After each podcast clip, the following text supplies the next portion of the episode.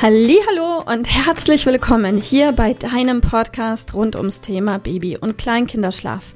Mit diesem Podcast möchte ich dich und deine Familie dabei unterstützen, Entspannung in eure vielleicht noch angespannte Schlafsituation zu bekommen, sodass Einschlafen und altersentsprechendes Durchschlafen für deine Maus zu einer einfachen und schönen Sache werden kann. Mein Name ist Miriam Ende von Mein Baby Schlaf Coaching. Ich wünsche dir ganz viel Spaß mit dieser Folge. Hallo und herzlich willkommen. Schön, dass du da bist. Ich bin Milena aus dem Team von Mein Baby Schlaf Coaching. Heute hört ihr mich im Podcast und wir sprechen heute über die Gründe, die das Schlafen deines Kindes erschweren können. Wahrscheinlich hörst du diesen Podcast, weil auch du mit deinem Baby oder Kleinkind vor einer oder sogar mehrerer Schlafherausforderungen stehst.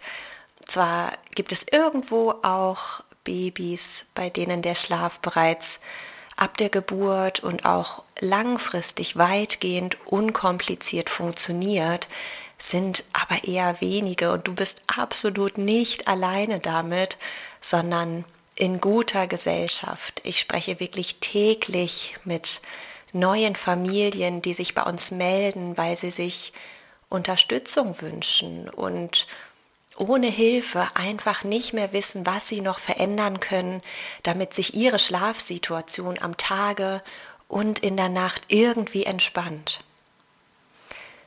Vielleicht fragst du dich ja jetzt, was denn überhaupt die häufigsten Schlafherausforderungen sind, mit denen wir uns im Coaching jeden Tag beschäftigen und was denn die Gründe dafür sein können, die das Schlafen so sehr erschweren.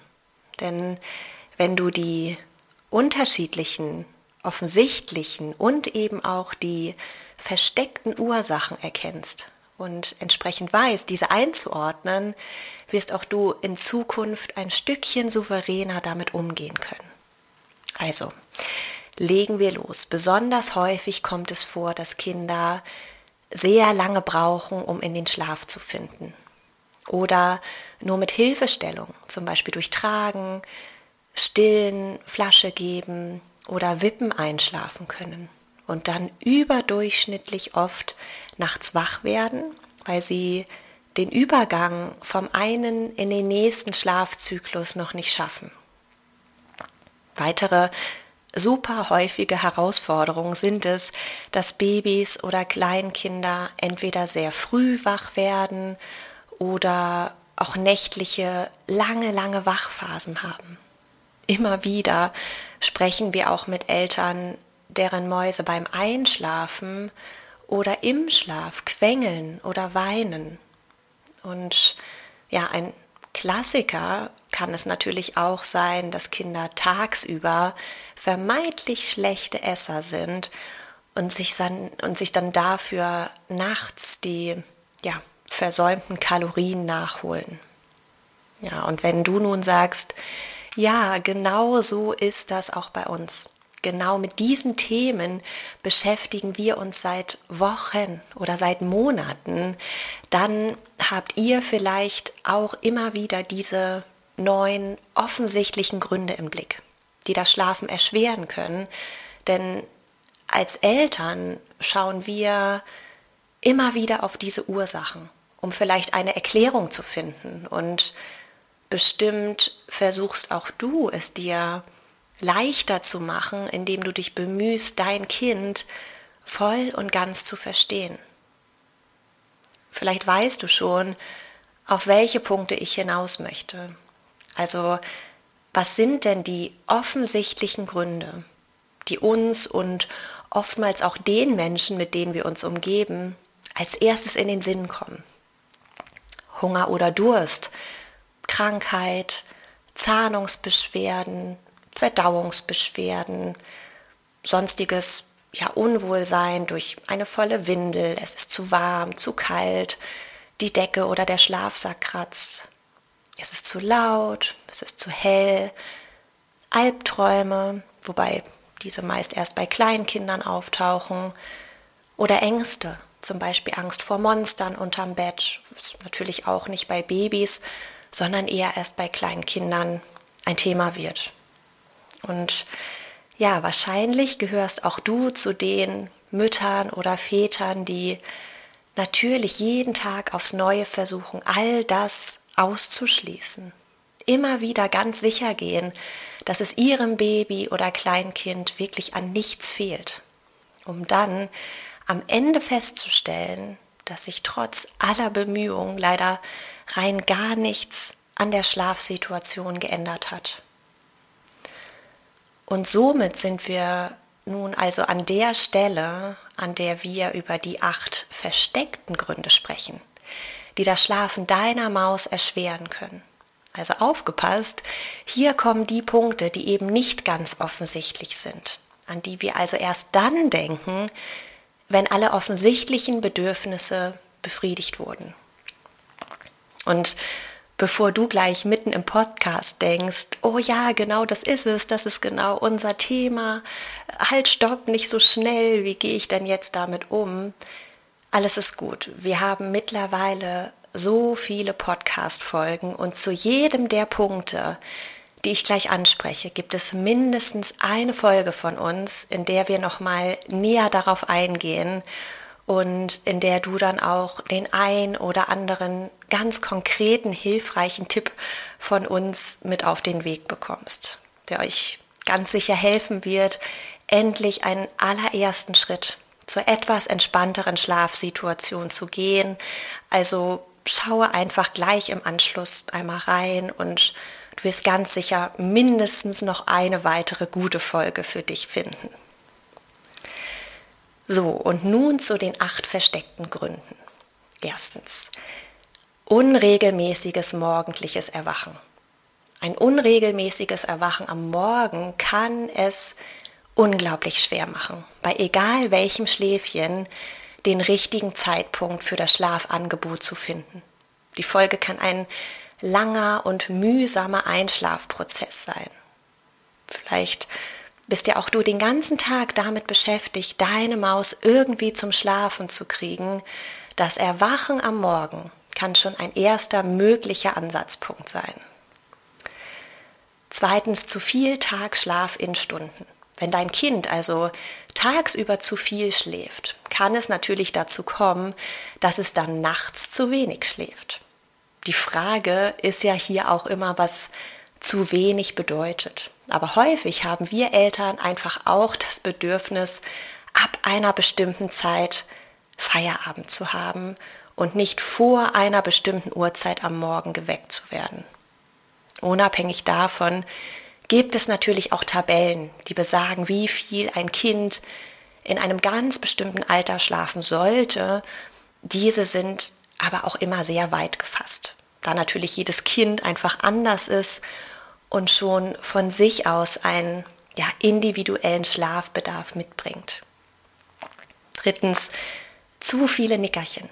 Ja, ein Überangebot an Schlaf kann in einem zu niedrigen Schlafdruck resultieren. Das Einschlafen wird dann enorm erschwert und zusätzlich erleben wir dann relativ häufig auch noch ja, fiese nächtliche Wachphasen. Viertens, zu frühe Bettzeit bedeutet, dass die Müdigkeit noch nicht groß genug ist. Auch hier wird das Einschlafen schwierig und auch sehr frühes Aufwachen am nächsten Morgen kann absolut begünstigt werden. Fünftens, zu späte Bettzeit.